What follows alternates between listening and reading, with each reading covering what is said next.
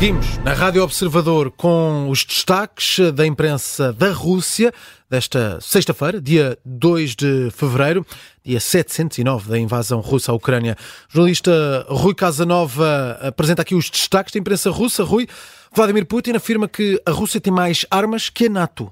O presidente russo fala numa indústria de defesa com grande ritmo e qualidade e afirma mesmo que as armas ao dispor da Rússia ultrapassam as dos aliados. São declarações de Putin citadas pela agência TASS, declarações que surgiram esta sexta-feira num fórum. Diz que esta é uma questão óbvia, sobretudo quando se fala das armas mais recentes. Putin dá exemplos, mísseis, veículos blindados e tudo o que é utilizado no campo de batalha. São declarações do presidente da Rússia que fazem manchete esta hora na agência estatal de notícias Notícias russa TASS. Entretanto, o Ministro da Defesa faz uma atualização sobre as operações no terreno.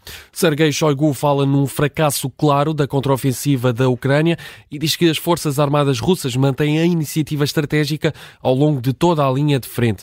Diz também Sergei Shoigu que as unidades russas estão a avançar no terreno, a expandir as zonas que controlam na Ucrânia e também a melhorar posições ao longo de todo o campo de batalha. São declarações de Sergei Shoigu, Ministro da Defesa da Rússia, em destaque no canal KP. Adianta também que só neste mês de janeiro as perdas das Forças Armadas ucranianas ultrapassam as 23 mil pessoas mortas e feridas. Não especifica ao certo uh, destes 23 mil quantos são mortos e quantos são soldados feridos.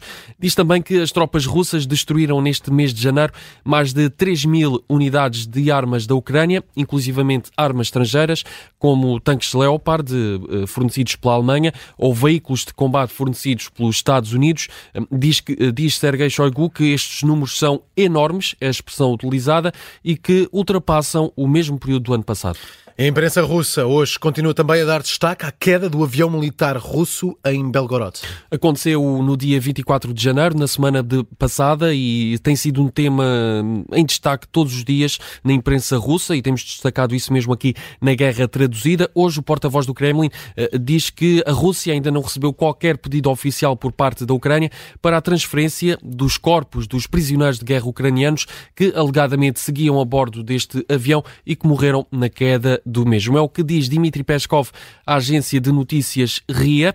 Um, diz que a Rússia ainda não recebeu qualquer tipo de pedido. Certo é que a Ucrânia ainda não confirmou de forma oficial que de facto seguiam a bordo prisioneiros de guerra ucranianos neste avião. De acordo com a Rússia, eram 65. A Ucrânia não confirma essa informação. A Rússia diz que todos morreram. Continua aqui esta troca de acusações entre Rússia e Ucrânia uh, sobre esta queda do avião militar russo em Belgorod na semana passada.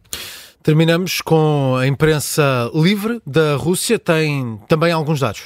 Sim, destaque o canal Medusa, canal livre da Rússia, destaca um, mais um bombardeamento em Kherson. Aconteceu nas últimas 24 horas. Duas pessoas ficaram feridas. É um jovem de 17 anos e um homem de 73 anos. São dados das autoridades ucranianas aqui citadas uh, pelo canal Medusa. Um, dá destaque este bombardeamento. Mais um. Ainda ontem tínhamos falado de um outro outro bombardeamento a Kherson. Desta vez, as tropas russas hum, levaram a cabo um ataque aéreo contra edifícios residenciais no centro da cidade ucraniana. Um prédio residencial de três andares ficou parcialmente destruído. Também as habitações à volta foram danificadas na sequência deste ataque da Rússia. Termina assim esta guerra traduzida.